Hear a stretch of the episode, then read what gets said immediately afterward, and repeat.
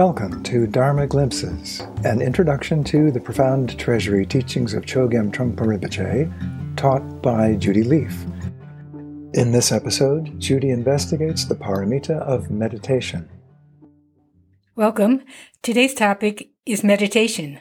It is the fifth paramita coming after generosity, discipline, patience, and exertion. So I'll be talking about meditation in this case in the context of the six paramitas or the transcendent actions of a bodhisattva. One thing I've noticed about the Buddhist tradition is that no matter what the particular list or the particular context is, no matter what level of practice there is, everything always seems to end up back at meditation. It's like the old saying about the Roman Empire, all roads lead to Rome. In this case, all teachings lead to meditation, one way or another, it seems to me. As one of the six paramitas, you could say in this case, meditation is considered to be an action. The paramitas are bodhisattva activity. Sometimes we think of meditation as just stillness, but in this case, we're talking about meditation in action Meditation as one of the skillful actions of a bodhisattva, one of the actions essential for cultivating wisdom and compassion, which are the key themes running through the Mahayana and the Bodhisattva path. In scientific fields, they talk a lot about pure and applied science. In some ways, you can think of meditation that way too, pure and applied, pure investigating of your mind and its functions, and applied putting that into action in your daily activities. The Mahayana is a path of engagement in the world. So it'd be a bit of a problem if the meditation practice doesn't connect with the rest of your life. Again, with the analogy of science, what works in the laboratory does not always play out in the field. And likewise, the discoveries we make in our sitting practice in a protected space alone by ourselves may not hold when we're actually challenged by other people and the pressures of life. So our living is a great test of our practice, and our practice is a great grounding or base from which we can engage more fully in our living, our daily life. Meditation helps us to settle and also helps us to open, and it affects how we go about life in a lot of different ways. One obvious benefit is being able to hold our mind steady and not simply react impulsively to whatever comes at us. In meditation, we're learning to not be so caught up or distracted by our wandering thoughts.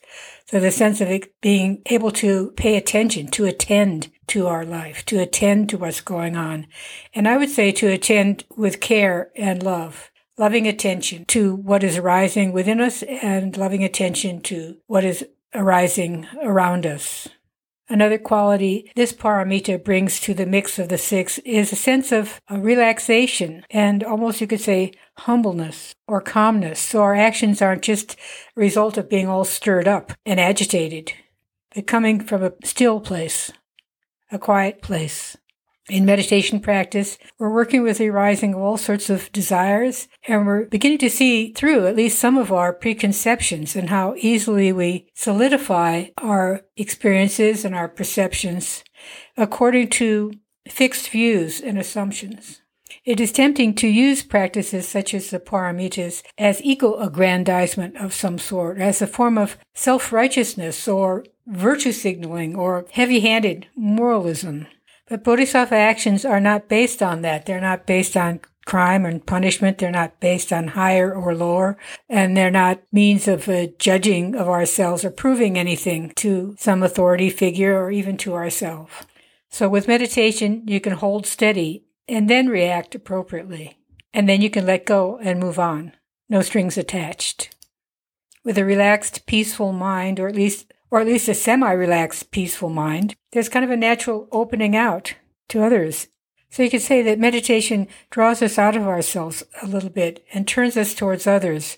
And in doing so, there arises the inspiration to work for the benefit of others, to address some of the suffering and challenges that other beings of all sorts face in this fleeting world. You could say that all the paramitas are infused with this quality of meditative mind.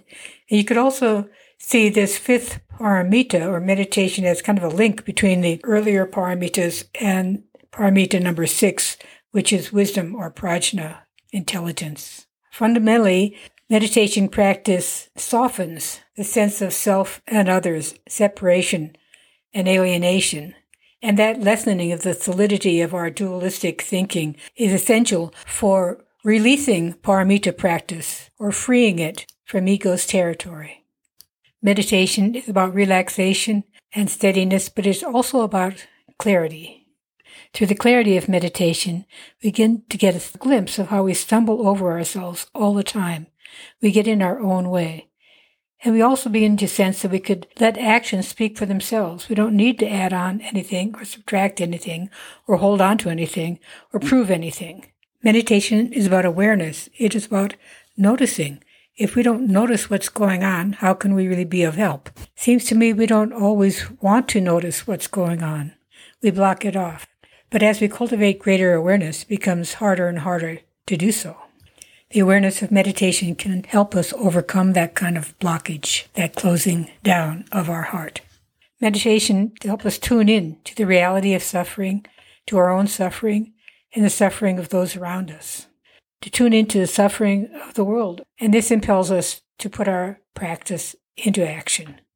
This completes our discussion of the first five paramitas generosity, discipline, patience, exertion, and meditation in the next episode, we'll begin to explore paramita number six and the final paramita, which is knowledge or wisdom, or in Sanskrit, prajna. Thank you for joining me for this glimpse of Dharma.